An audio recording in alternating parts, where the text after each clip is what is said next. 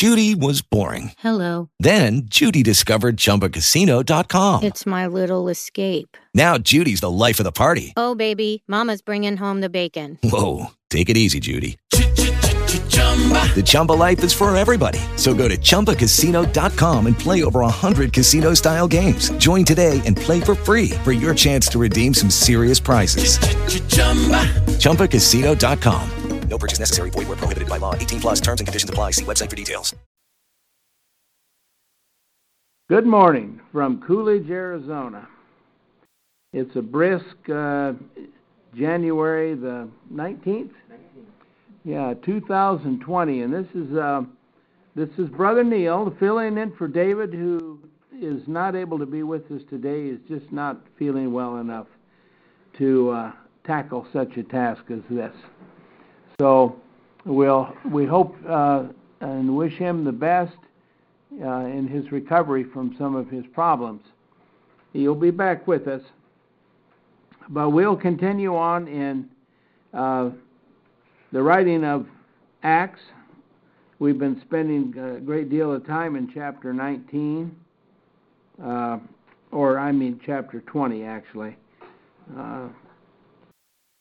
Chapter 20, and I'm going to start up about verse 29 because just to go over to remind you that when uh, the apostle um, went, he sailed by. Um, uh, Ephesus, and, and they pulled in, and then he called for the elders to come down from the, the church in Ephesus, probably just not to go into the city once again. Um, had a little, a little more of a private meeting,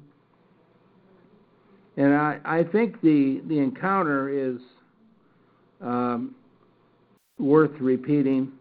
And then we'll get into chapter 21 here this morning uh, last part of the lesson. so the Apostle Paul, I'm reading from the American Standard. Um, where this is part of the the, uh, the physician Luke writes here. I know that after my departing, grievous wolves shall enter in among you, not sparing the flock. Now that's what the apostle Paul is telling the bishops, as my translation says, the elders of the church. Now, he had just encouraged them in verse 28 to take heed unto themselves and to the flock, that's the congregation, in which the Holy Spirit hath made you bishops, that is, overseers. Um, and their job is to feed the church of the Lord which he purchased with his own blood. So, right after that, he brings in the um, frightening thought about grievous wolves shall enter among you, not sparing the flock. And then he follows with verse 30 and from among your own selves shall men arise, speaking perverse things to draw away the disciples after them.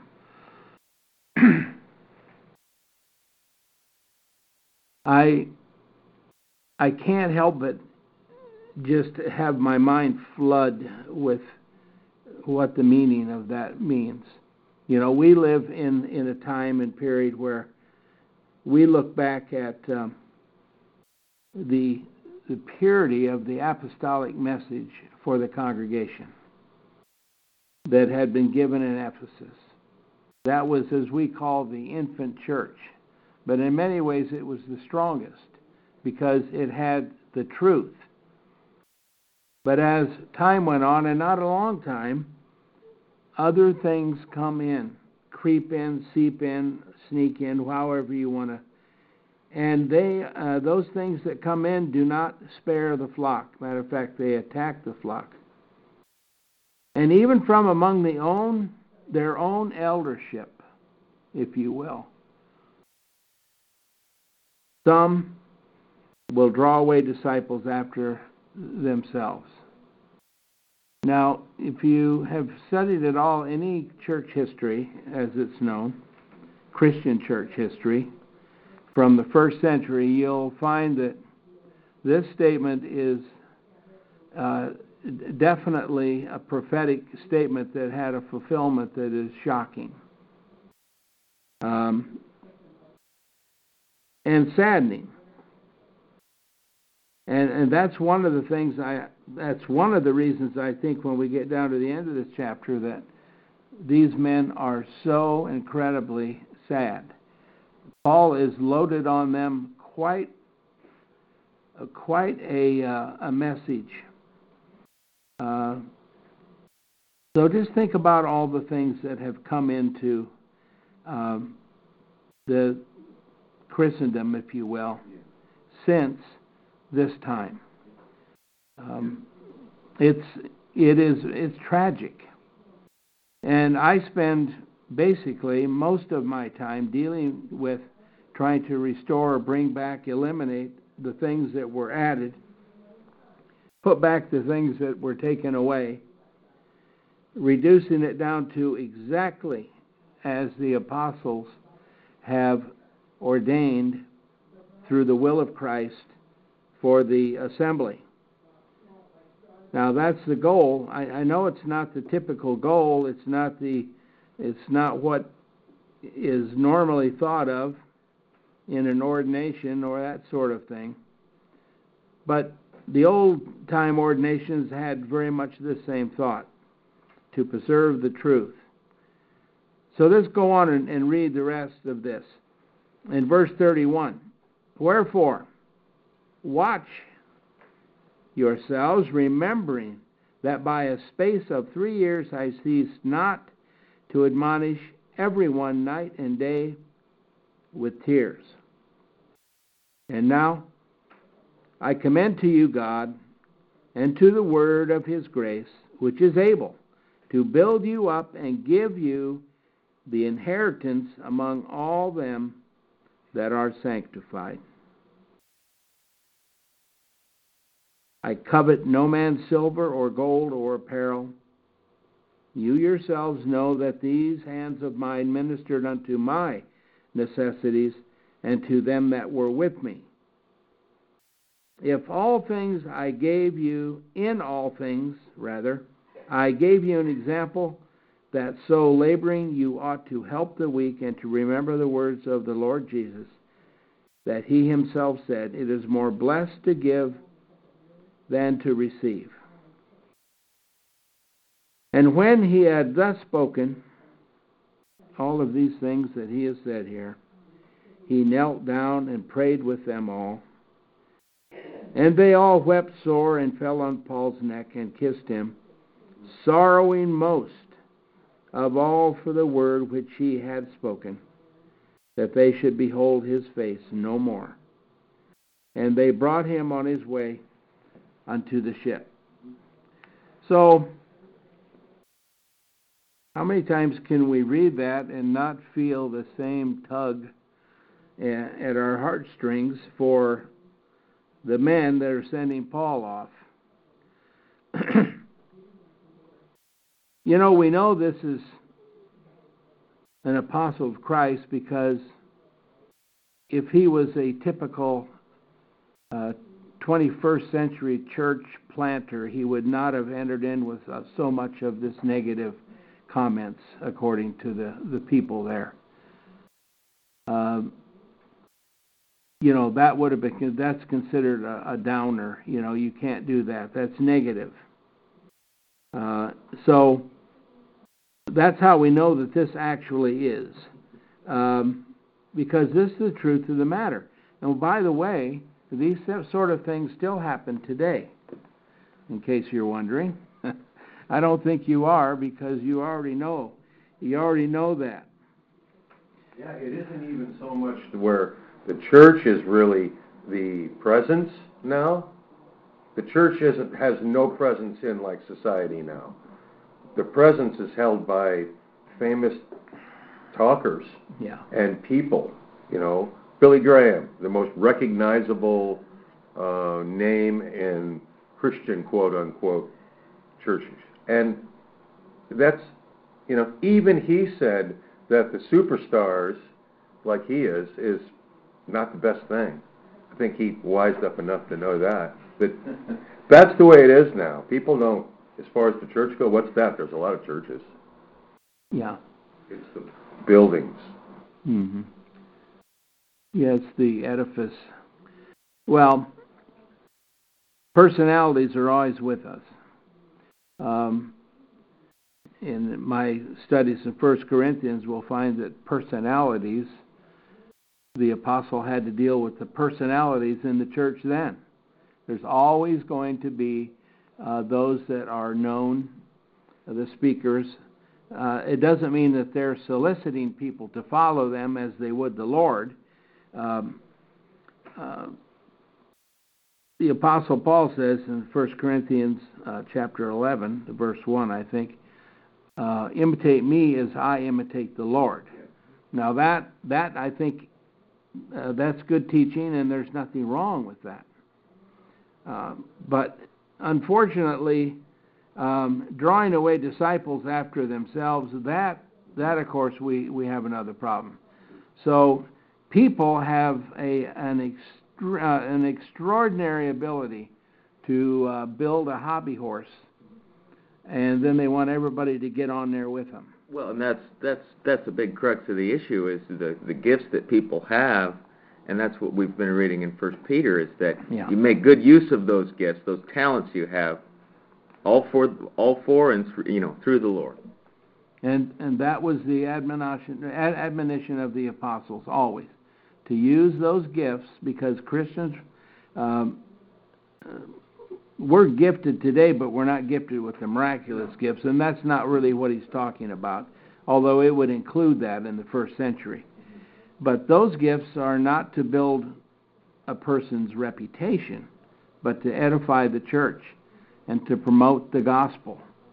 Why do you think the apostles had the abilities they did?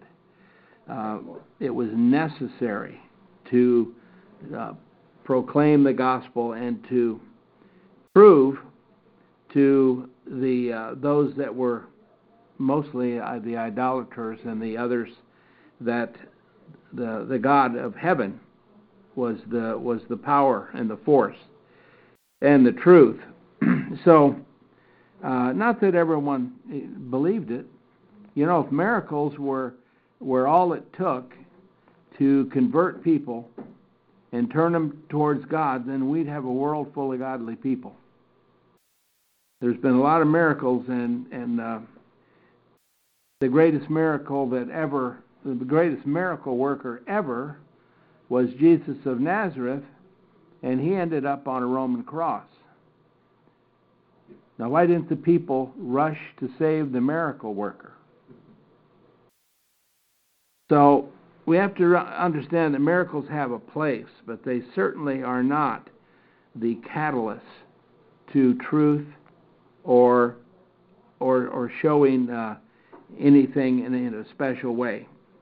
They're they're used um, very carefully by God uh, through His instruments, whether it be His Son or the apostles or others that were gifted.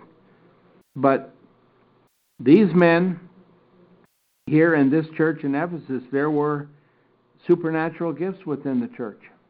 There was many things going on, and it was quite quite a uh, uh, quite a, a, task to keep all these things in, order. Uh, that that's why we have the issue of order in the church, and the apostles or the uh, elders are responsible for that order to be maintained. Uh, that's why we have that. So we find that some of the elders would be would go astray and Paul was warning them because that may have come at a very, quite a shock to the people when it actually happened. Um, and it's devastating to the congregation. But nonetheless, he goes on to commend them about their inheritance and their sanctification. Uh, all of that all of that he did right after these harsh words, right after these horrifying words. He says, Wherefore watch ye and remember. You see, um, he put them on their guard, if you will. It should have been a real wake up call to some of them. It's hard to say. We don't know the minds and hearts of everyone that was there that day. But I know that for some of them, maybe, that was the one of the biggest big issues as far as the sadness goes. Um, but the idea that Paul was gone, that meant, you know, it was kind of, if you've ever had uh, someone who was uh, uh, quite a mentor to you or a friend in the church, when you know that they'll be no, there no more, uh, that's uh, that's an emotional feeling, and it's a real experience, an experience that we go through um, many times if we live any number of years uh, within the church. It happens um, over and over, but that's that's the way of man. I mean, we don't live forever, and sometimes we can't even live where we're living, and we have to move and that's just almost the same thing. So, he was brought down to that ship. I suppose that as we read this encounter of the uh, elders from Ephesus with the apostle, you know, it's one of the only uh, real cases that we have in the New Testament about this happening. And I think it's important for us to know everything the apostle said and and think about how the elders must have felt about it. But you know, he, he was teaching them, even in the words he's he's saying, he's reminding them that the Lord purchased the church with his own blood. You know, put things in perspective. The head of the church. Yet these bishops are given great responsibility um, to the Lord to care for the flock. That is, as the Christians are called, sheep, the flock, the assembly, those belonging to Christ. It's uh, it, it's an incredible writing, uh, an incredible uh, counter encounter that that they went through. And as David said, I think maybe last week, if you go to Ephesus now, go to Ephesus and try to find the the the uh, the assembly. Go there and try to find um, an iota of faith. There may be some, uh, and there probably are some some work going on there. You never know, unless you have an have uh, some idea or heard about it. kind of like in Jerusalem too. But you know, in in Jerusalem you can't uh, you can't preach the gospel in in Jerusalem lawfully. It's unlawful to preach the gospel of Christ.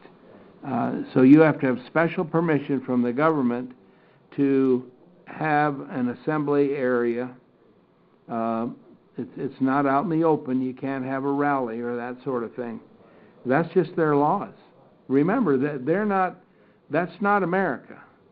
Uh, that is that is the Jewish community, and their religious uh, their religion is part of their government. So I think that's understandable. It's not very good, but it's understandable. Nonetheless, the Word of God, just as in the time of Paul, because uh, he was forbidden to speak too, wasn't he, in many places? He still spoke, and there were still converts.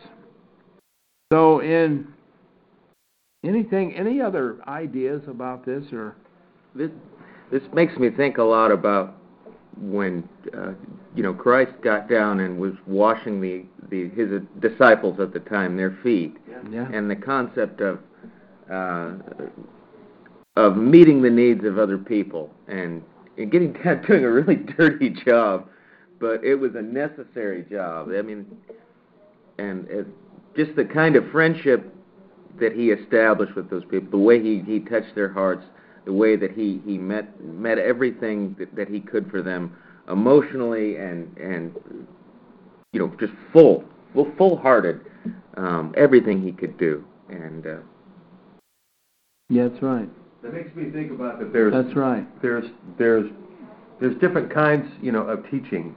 And that kind of teaching teaches humility. So Neil just said it earlier. When you, we've got these world religious leaders, and they're anything but humble. They're they. It's through me. I got the goods. You got to come get it. And you know the disciples, the you know apostles, and Paul. They always went the other way on that. Uh, how about when, when when in the times that man has met spiritual beings? you know and what they did they were so physical they were so emotionally over overwhelmed at the presence of these creatures that they fell down on their face. They were frozen with fear. That's how overwhelming it was. And they always said the same thing. Get up. Don't worship me. Only worship god. Mm-hmm. and that that's at the base of of that for me is you know at some point we got to stop learning and compiling and start acting mm-hmm. and these elders, it was showtime for them. It was showtime. You guys, all right, uh, you're not going to see me. I'm not going to be, you know, alive anymore, likely. Time for you to go. You, you got your tools, use them. So this this passage has a way of really causing a lot of deep thinking, doesn't it? Yeah, uh, and I think that's that's the point. Um, you know, uh, the Jesus washed the apostles' feet, and then he told them that they needed to do that to each other.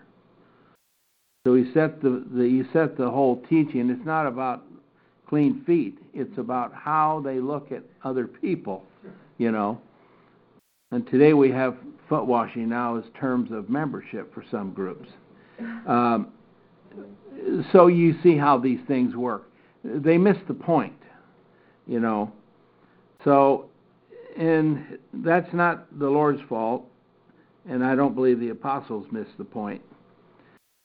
But this is just the way that we should live and think about each other, I think. So, um, as he says, in all things I gave you an example. And, and I think that's that's it. The apostolic example is is is there for us. Their teaching is there for us, but we need to also give and leave an example to those uh, around us. I, I, think that's just the way it should be and, and should be looked at, of course. Um, and then we have things that we've heard our life about. It's more blessed to give than receive, and and uh, we know this and yet we live in a world of receivers. Um, they much rather receive, but sometimes that's out of necessity. That's a great point. Yeah. Well, um, all of this is to strengthen the church. Everything Paul said here to the elders would have strengthened and made the position of the church and the backbone of the church stronger and better equipped. Uh, all those, you know, he spent, what, two and a half years there yeah. teaching. Uh, talk about a good opportunity. And even then, after all that time with the apostle, we still had elders drawing away the brethren on on a um, one sort of doctrine or another. And today we look for the church in Ephesus and we find nothing but an overview of uh, the Muslim religion in, in the whole country. So times times have a way of doing that, and yet the faith is still with us. The apostle continues on in chapter 21. Let's just look at a few of the verses here. And when it came to pass that we were parted from them and had set sail, we came with a straight course unto Coos, and the next day to Rhodes, and from thence to uh, Patara by the way, that's the first verse. Uh, this is they're just going on a southerly route towards the east, around Asia Minor there, uh, down from the place they stopped at Ephesus, which was north of there, down along through the islands. There's many islands all along down through there. And they're stopping in certain places. This kind of reminds me of a bus. Uh, you know, you've got uh, buses that are direct express, you know, from one city to the next. But a lot of buses stop at every town because there's people getting on and off. And those buses are, uh, if if you're uh, a very impatient person, that's not the kind of bus you want to be on because you're doing a lot of stopping and a lot of folks coming in and out. Isn't it also like a, a trail of breadcrumbs? I mean, for the yeah to help legitify, you know, it's legitimate. These places are real, and he's documented in being in these places at this time. They are. We've we've hear a lot about Rhodes, and even today. Um, yeah, in, in it's just I mean I'd have loved to have been on the on the ship and listened to the conversation amongst uh, Paul and and uh, and Luke and those others traveling with him. Um, so in verse two, and having found a ship crossed crossing over unto Phoenicia, we went aboard. So you, now they're changing ships and we have to understand these ships were they were transportation in 2,000 years ago. Like I said, it's like our buses or airplanes, I guess. Uh, I think of buses because it's more the same speed. Um, and that's just what's going. They they stopped and they found a ship going right where they wanted to go, or cutting across, saving a little time, if you will. Crossing over into Phoenicia we went aboard and set sail. And when we had come in sight of Cyprus, and we know that is an island, right? Leaving it on the left hand, we sailed unto Syria. So they swung out, and Cyprus was on their left hand, which meant they were south of Cyprus. They had went more out into the Mediterranean, heading towards uh, Syria. That's the location. And landed at Tyre. So uh, there the ship was to unladen her burden. So there was a lot of freight, if you will, and things of that sort that was being unladen there in Tyre, which was a, a very well known seaport in that area. And as normally happens when we look at verse 4, we find this. And having found the disciples, we tarried there seven days, and these said to Paul through the Spirit that he should not set foot in Jerusalem. All right, now let's think about this a little bit. They're in Tyre, but apparently there was already an assembly of brethren in Tyre by this time. We know that because um, it had happened beforehand. Um, but what what was the issue? They they tarried there seven days. They wanted to spend a whole week there before they they moved on. Uh, probably just to spend time with the brethren there. Uh, normally, when they, they stop, they always try to. I've noticed in the time time here, as we found in uh, chapter 20, um, when they uh, went to. Oh, let's see. Troas. Uh, they they spent seven days, and they moved on they, they always spend enough time to have the Lord's Day there with the brethren.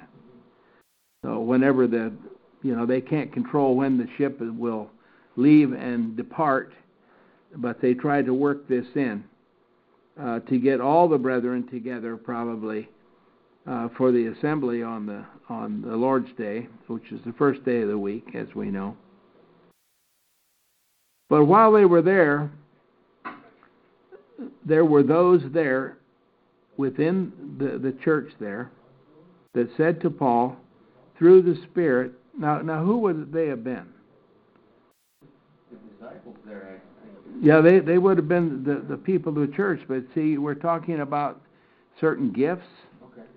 Well, these these were prophets within the church, um, those that were speaking um, from God to the apostle here, and for everyone to hear, that he should not set foot in Jerusalem.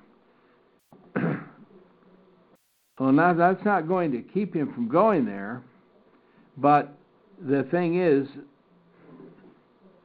Paul was being warned that it wasn't going to be um, a pleasant encounter all the way around. And and even later on, we find that uh, he's warned again um, later on in this chapter. So something was going to happen in Jerusalem to the Apostle Paul. As a matter of fact, this is a very important chapter because within it we find a key that uh, of the fact that the idea of Judaism, the law, and the worship of the Jews was in fact still functioning 100%, even though the church had been established. Um, and this is this is a debatable subject here. A lot of folks have uh, the law being done away with. Um, well, some of them go clear back to John the Baptist. I don't know how they, they work that out, but they do. Um, because John is such a charismatic individual, you know. Uh, but that wasn't his job. he was the forerunner of Christ. He he cut um, cut the path straight and made a uh, an entrance and a uh, proclamation concerning the Messiah and the coming of the Messiah and what he was going to do. But then we move on. Well, when did it happen then? Um, was it the cross? Um, but we know if we study and really look at it that the cross is where the sin issue was dealt with. We see nothing about covenant change on, on the cross. What did Jesus say to the uh, two men, one on one side, one on the other? Today, yeah, he said to the one man, the one that was had stopped questioning him and had confessed that he was who he was. And he said, had done nothing wrong. Yeah. Right. Yeah. He said, "Today you will be with me in paradise." Well, you see, paradise, the whole situation of death on the cross and death at that time was not the death. That was not the issue that we have now within the church age. Uh, that was the the death of the Jewish covenant people, and they went to the abode of the dead, where there was two chambers. Um, the chamber of punishment and then the bosom of Abraham, where the righteous dead. And that's where this man would go. And as we know, of course, the Spirit of Christ also went there. And that's another subject. But nonetheless, uh, that's found in this chapter, and it's quite a, a revelation. Um, it, it's quite a teaching because uh, many people do not understand that the law was in place until God took it away. As prophesied through the Old Testament, it would happen after the Messiah had come, and then the day of the Lord, the culmination of the ages, if you will, AD 70, uh, and, and the task took from around AD 66 to AD 70, or even on to AD 73. The year isn't important. What is important is that all things of the Jewish economy, temple worship, um, the covenant, all was done away for the Jews at that time and for anyone, but only at that time. Left to them desolate. That's right. Your house is left to you desolate, is what Jesus said to the Jews uh, just just before uh, he went into Jerusalem for the final week. And uh, that word desolate, by the way, in Matthew 23, it doesn't just mean an empty house. There is a word for empty house, but the word desolate in the Greek in that particular verse means that you will be expelled from your home and it will be given to your enemy. Uh, and that that's a whole other thought, isn't it? You see, that isn't always the case. But in their case, it was the case. Um, very interesting. Now, I'm going to pause here in verse 4, and we'll move on from that. If David uh, wants to move on from there, whatever he has.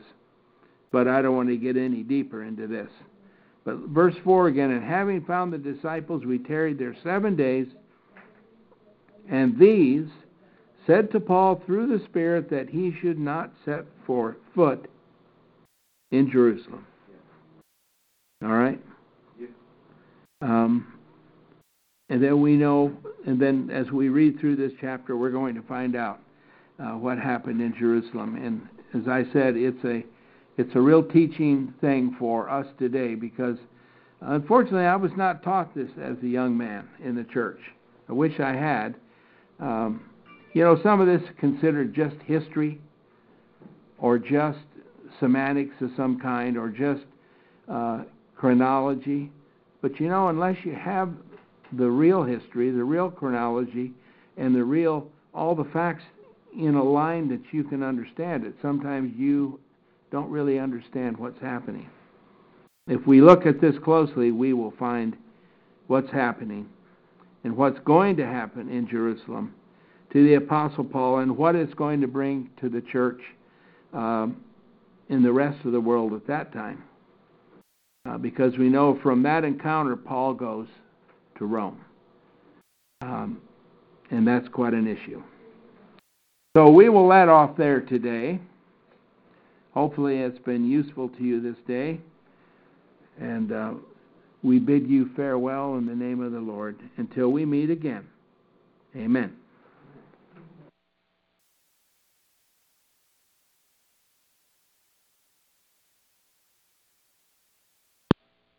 It is Ryan here, and I have a question for you. What do you do when you win? Like, are you a fist pumper? A woohooer, a hand clapper, a high fiver. I kind of like the high five, but if you want to hone in on those winning moves, check out Chumba Casino. At ChumbaCasino.com, choose from hundreds of social casino style games for your chance to redeem serious cash prizes. There are new game releases weekly, plus free daily bonuses. So don't wait. Start having the most fun ever at ChumbaCasino.com. No purchase necessary. VGW. Void were prohibited by law. See terms and conditions. 18 plus.